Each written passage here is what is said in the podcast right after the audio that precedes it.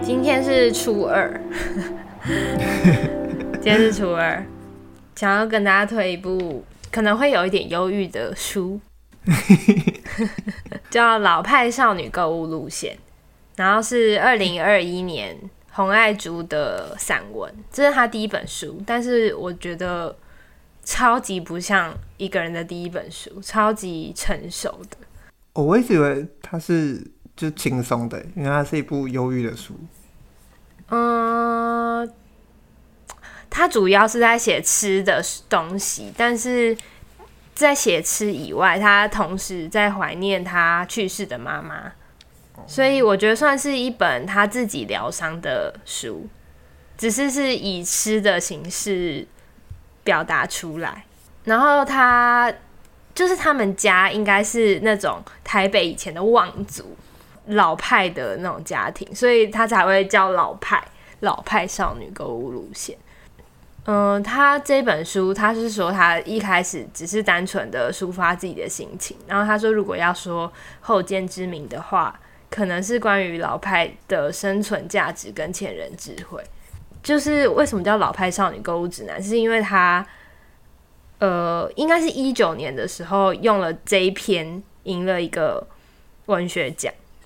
然后那一篇就是在讲，就是他妈妈跟他外婆固定会去哪里买一些食材，然后那些地方的一些可能店家的习性，就可能他会看你懂不懂行啊什么的，讲这些店家，然后讲他可能做出来的东西之外，他还在讲他妈妈、他外婆他们的处世之道，这样子。有点，有点是，我觉得就是有点是美食跟缅怀家人的 combo，非常台湾，非常台湾的感觉。因为有时候你未必会喜欢过去的传统，但是，洪爱竹这一本书是用一种很讨喜的方式来做复古这件事情，就是来说过去的生活，或是。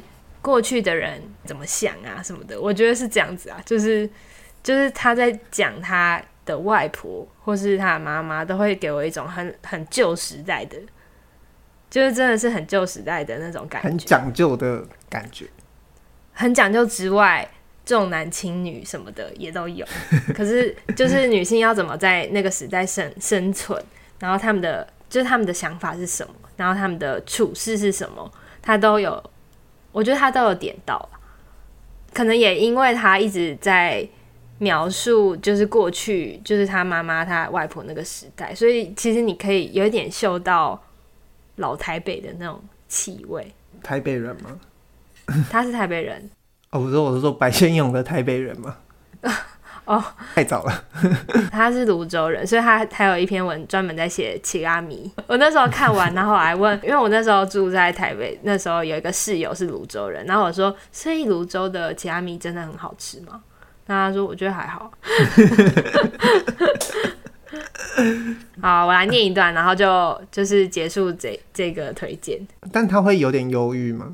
他会有点忧郁吗？他会。可是因为 哦，我在我在新年推这篇。的原因是因为我觉得很，就是新年是家人团聚的时候，然后我觉得很适合也看一些关于家人的文章。嗯，然后我念的这一篇，我念的这一点点是应该是他第一篇文章的第一段。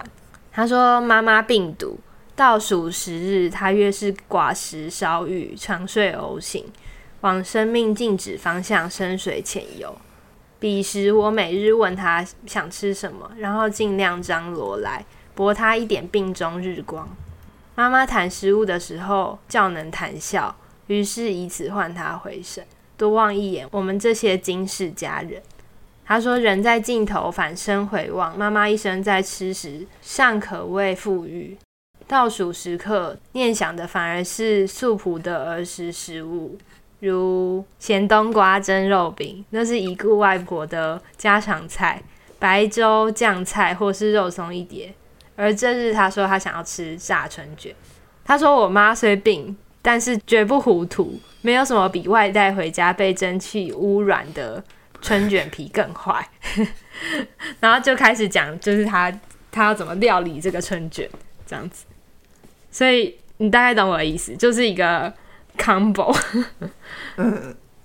然后他讲吃是真的会让你流口水，真的很好吃，感觉真的超好吃。不能深夜看，不行不行，那就推荐给大家《老派少女购物指南》。哎、欸，老派少女购物路线，对，sorry，一直讲错，太顺了。